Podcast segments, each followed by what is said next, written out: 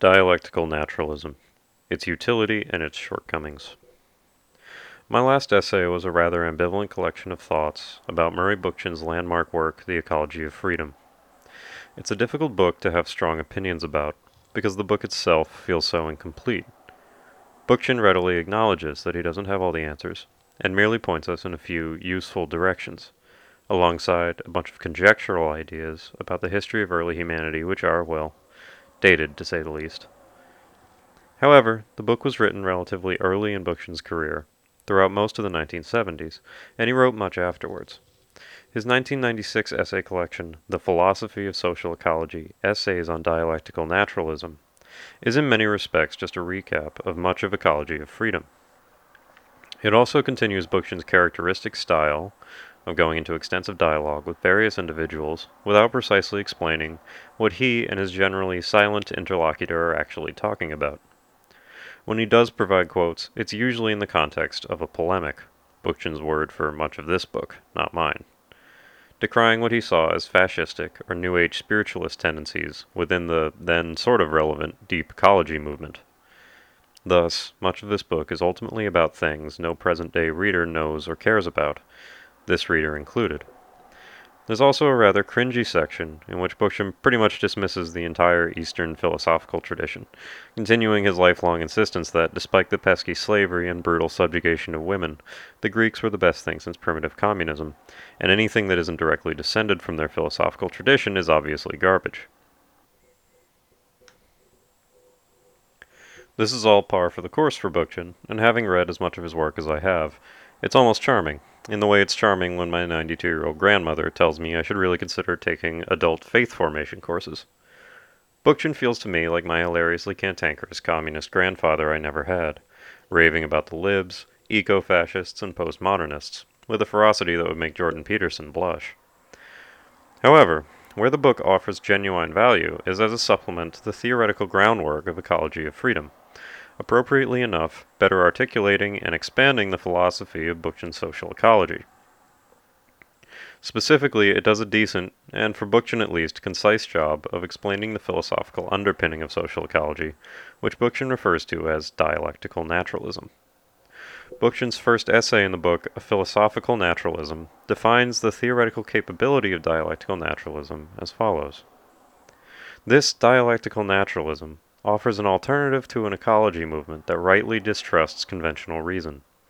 It can bring coherence to ecological thinking, and it can dispel arbitrary and anti intellectual tendencies toward the, sentimental, cloudy, and theistic at best, and the dangerously anti rational, mystical, and potentially reactionary at worst. As a way of reasoning about reality, dialectical naturalism is organic enough to give a more liberatory meaning to vague words like interconnectedness and holism without sacrificing intellectuality. It can answer the questions I posed at the beginning of this essay. What nature is, humanity's place in nature, the thrust of natural evolution, and society's relationship with the natural world. Equally important, dialectical naturalism adds an evolutionary perspective to ecological thinking. Despite Hegel's rejection of natural evolution and Engels' recourse to the mechanistic evolutionary theories of a century ago, Dialectical naturalism discerns evolutionary phenomena fluidly and plastically, yet it does not divest evolution of rational interpretation. Finally, a dialectic that has been ecologized or given a naturalistic core and a truly developmental understanding of reality could provide the basis for a living ecological ethics. For our purposes here, it's that last bit about ethics I'm curious about. So then, what is dialectical naturalism? Defining dialectical naturalism. The dialectical bit is a massive iceberg to navigate around, so let's get it out of the way.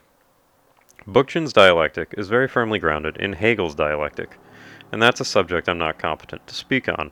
But fortunately, Bookchin explains what dialectic means to him, and that's what matters.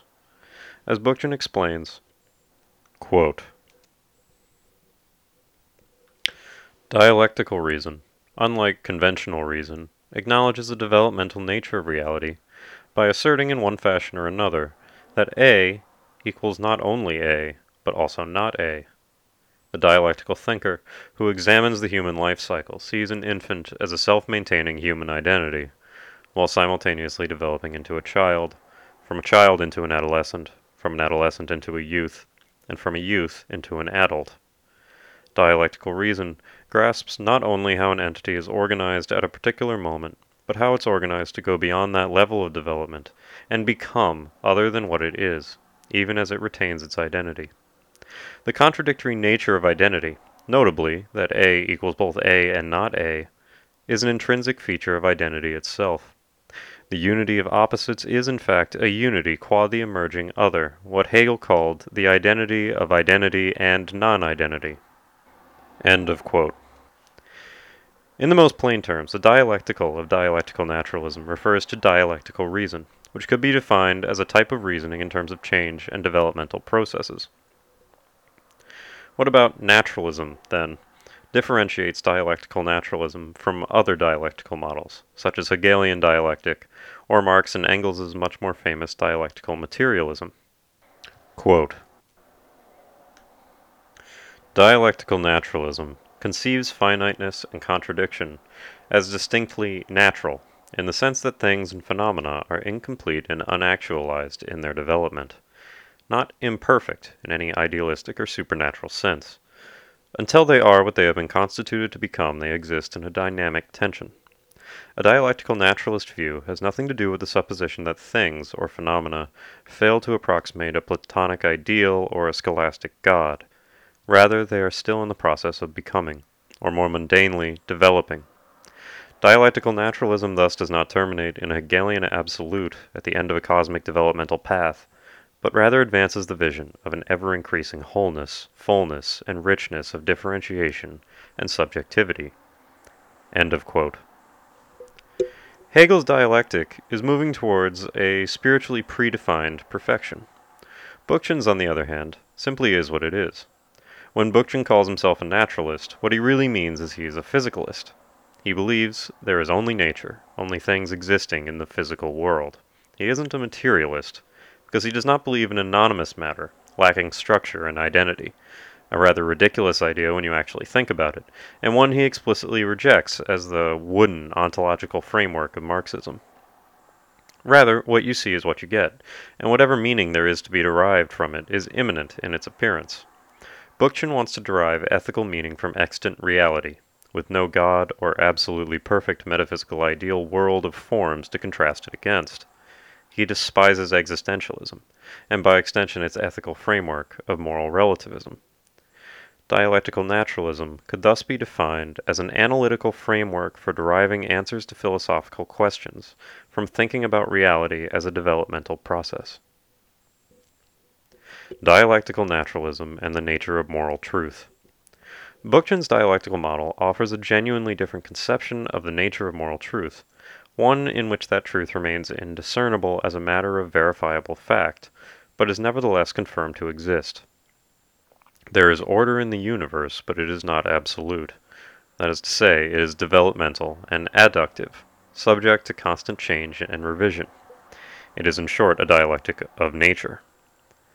That said, Bookchin's presentation of his theory, in my opinion, verges on the disingenuous and never quite adds up.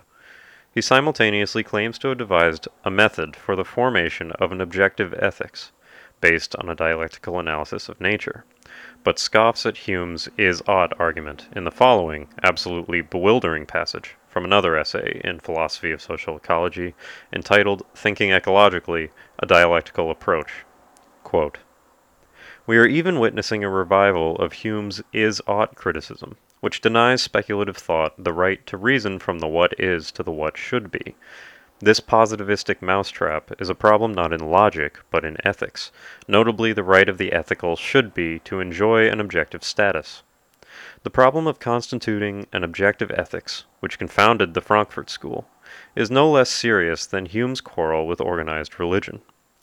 Speculative philosophy by definition claims that reason can project beyond the given state of affairs, whether to Plato's exemplary domain of forms, or Marx and Kropotkin's visions of a cooperative society. To remain within the what is, in the name of logical consistency, is to deny reason the right to assert goals, values, and social relationships that provide a voice to the claims of ecology as a social discipline. Somehow, Bookchin hopes that by reframing reason in developmental rather than static terms, he can make ethical claims that are somehow grounded in dialectical reason. But whenever he comes close to addressing the clear problem here, how to actually verify one's ethical claims via dialectical naturalism, he waffles marvelously. Consider an earlier, equally bewildering passage where Bookchin handles this argument directly. Quote, One may well question the validity of dialectical reason by challenging the concept of Wirklichkeit and its claims to be more adequate than Realität.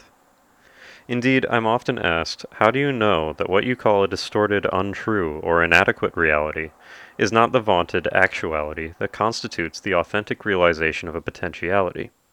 Are you not simply making a private moral judgment about what is untrue or inadequate, and denying the importance of immediate facts that do not support your personal notion of the true and the adequate? This question is based on the purely conventional concepts of validity used by analytical logic. Immediate facts, or more colloquially, brute facts, are no less slippery than the empirical reality to which conventional reason confines itself.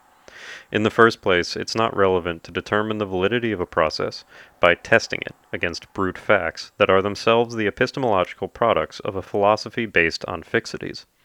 A logic premised on the principle of identity A equals A can hardly be used to test the validity of a logic premised on the principle A equals A and not A.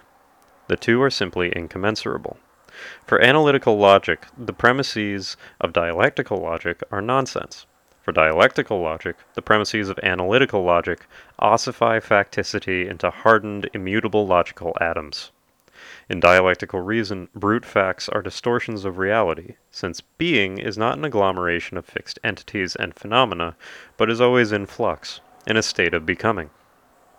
One of the principal purposes of dialectical reason is to explain the nature of becoming, not simply to explore fixed being. Accordingly, the validity of a concept derived from a developmental process, rather than from the brute facts, must be tested only by examining that developmental process, particularly the structure, the potentiality from which the process emerges, and the logic that can be inferred from its potentialities. The validity of conclusions that are derived from conventional reason and experience can certainly be tested by fixed brute facts, hence the great success of, say, structural engineering. But to try to test the validity of actualities that derive from a dialectical exploration of potentialities and their internal logic by using brute facts would be like trying to analyze the emergence of a fetus in the same way that one analyzes the design and construction of a bridge. Real developmental processes must be tested by a logic of processes, not by a logic of brute facts that is analytical, based on a datum or fixed phenomenon. End of quote. It must be obvious to Bookchin that his response to the question he himself poses is utterly beside the point. The question is not whether or not analytical reason can be used to evaluate dialectical claims, but how we know these dialectical claims are actually grounded in the processes from which they claim to be derived. What is this logic of processes, and how is it to be applied to ethical claims? This, really the only question, which would turn dialectical naturalism into a method of arriving at truth, and not simply a way of pointing out the shortcomings of analytical reason, goes stubbornly unanswered by Bookchin in the philosophy of social ecology. The reason, I suspect, is that he's simply unable to answer it. Let's take for granted the idea that rationality is demonstrated by Wirklichkeit, by the actualization of potentialities.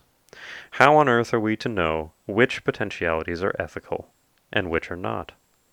Surely one can simultaneously have the potential to be a very competent carpenter or a very competent carpet bomber. What does dialectical naturalism have to tell us about the Wirklich, which actually counts as Wirklich, and which is an irrational deviation from the dialectic? I'm being rather brutal here, and I'm being brutal precisely because I like the idea of dialectical naturalism so much. And I th- simply think we have to be honest about what its limits actually are. Dialectical naturalism rejects the idea of absolute truth, the teleological end of all dialectical conflict, where we reach total harmony. Absolute truth exists in Hegelian dialectic as a lingering potentiality waiting to be realized, and thus can be said to exist in the way a bird exists in an egg or a statue in a block of marble. Bookchin makes it clear that he doesn't believe this is the case, because Bookchin isn't a spiritualist. For Bookchin, the closest we get to perfection is an infinitely expanding and elaborating complexity, the fecundity he's so meme-worthily obsessed with. Potentiality certainly does exist. The physical potential to make a bird is to be readily found in a fertilized egg, just like the potential to be one of a million different professions is to be found in a human's body and brain. Truth, then, is contingent upon the material world. The material world is not contingent upon truth. And thus, if reality, the real reality, is dialectical, truth too is dialectical. It changes, develops into greater complexity alongside the reality it is derived from. It is objective, but it isn't absolute. In his earlier work, The Ecology of Freedom, Bookchin embraced Aristotelian final causality as a source of ethical truth. Nature always strives towards the better, and thus, whatever nature strives towards must be good, right? Wrong. Quote, I cannot emphasize too strongly that nature itself is not an ethics. It is the matrix for an ethics, the source of ethical meaning that can be rooted in objective reality. Hence, nature, even as the matrix and source of ethical meaning, does not have to assume such delightfully human attributes as kindness, virtue, goodness, and gentleness. Nature need merely be fecund and creative, a source rather than a paradigm. End of quote. On its own, this is sensible enough. But how does this creativity function? The nature of human interpretation of phenomena is that it varies, and if Bookchin is to be believed when he speaks of dialectical naturalism as a source for an objectively grounded ethics, in each case one interpretation will be right, and the others will be wrong. How do we know which is which? I don't think he wants to say it, but at the end of the day, it sounds like it all just comes down to vibes, man. The vibing out social ecology. Vibes, my way of referring to the common experience of ethical judgments made on the basis of, I don't know, man, just feels right to me, is what Bookchin ultimately returns to again and again. And in fairness, I think that's true of virtually any moral philosophy that isn't based on belief in a God. And if you believe in God, you're the vibiest of them all, as far as I can tell. For Bookchin, Good vibes come from things like unity and diversity, complementarity, usufruct, self actualization. In short, that sweet, juicy fecundity. I have no problem with vibing out one's ethics. Indeed, I think that's the only honest way to do it, and I actually think it's quite difficult to avoid doing. You can even have a dialectic between conflicting vibes. But while we can insist that there is an objective truth, one which could theoretically be metaphysically derived from an analysis of a dialectical process, Dialectical naturalism is not going to be the tool which tells us what it is in any scientific way, any more than Kant's categorical imperative or Aristotle's golden mean. All of these systems or epistemological devices are, in fact, post hoc rationalizations of beliefs that are, at the end of the day, little more than vibes. Like these other systems, dialectical naturalism gives us a vague idea of what such a truth might be, in this case, adhering to a certain stage in a developmental process.